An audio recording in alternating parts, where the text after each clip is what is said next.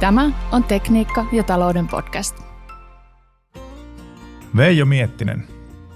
Putkimies nauroi kuin rikastuva mies. Vappua suvun kanssa viettäessä kävi vesivahinko. Onneksi Veijo on vielä sen verran notkea, että syöksy päävesi hanalle, joka tietysti on kaikkein perimmäisen kaapin perimmäisessä nurkassa, oli ripeä. Lattia kuivattiin frotepyyhkeillä ja arveltiin, että helpolla päästiin. Aika nopeasti juhlaväki kuitenkin oivalsi, että pelkästään kylmien juomien kaapin anteja nautiskelemalla vappuviikon lopusta tulisi aika pitkä ja lopulta myös ankea. Ei kun putkimiestä soittamaan. Reijo Röör vastasi ja lupasi hoitaa homman. Kallistahan se on, erikoisviikon loppuna. Mutta minkäs teet?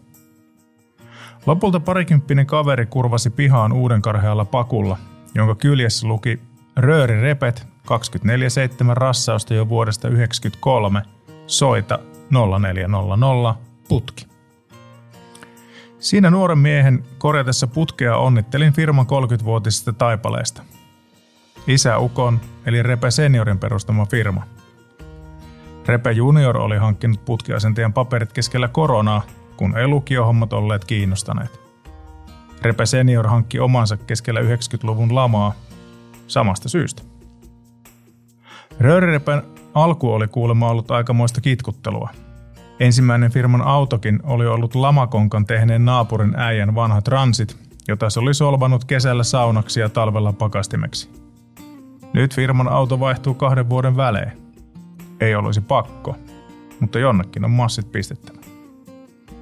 Ei Veijokaan ole lukumiehiä, mutta DI-koulutus sai kuitenkin yliotteen – Lesoilin, kuinka olin tehostanut toimiani ChatGPTn kännysovelluksella ja että tekoäly se hankkii vielä potkut monelle.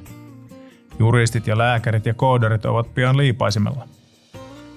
Repe ähkäisi kaapin alta, että annapa sitä mies tänne se luuri, ja sen saatuaan mallaili sitä haljennutta putkea vasten.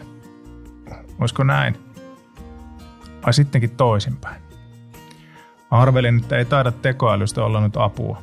Niinpä, ei sit chat GPT tätä sinun putkeasi korjaa.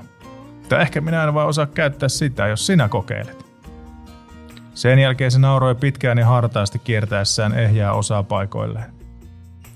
Pian Repe nousi kaapista, käänsi päävesihanan auki, kiitteli vakavalla naamalla tekoälykonsultaatiosta ja ammatillisista neuvoista ja löi pöytään laskun. Sitä lukiessa suuta kuivasi kuin pirtuhuikan siemaisella teekkarilla. Saunavesiä laskiessa totesin suvun juristelle, että sen kannattaisi ehkä ohjata Repe juniorin ikäinen perillisensä jonkun muun alan kuin pykälien pariin, vaikkapa juuri tiskialtaan alle.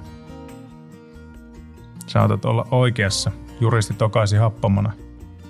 Tuo putkijunnu nauroi kuin rikastuva mies. Oikein hyvää päivänjatkoa, toivottaa Veijo Miettinen.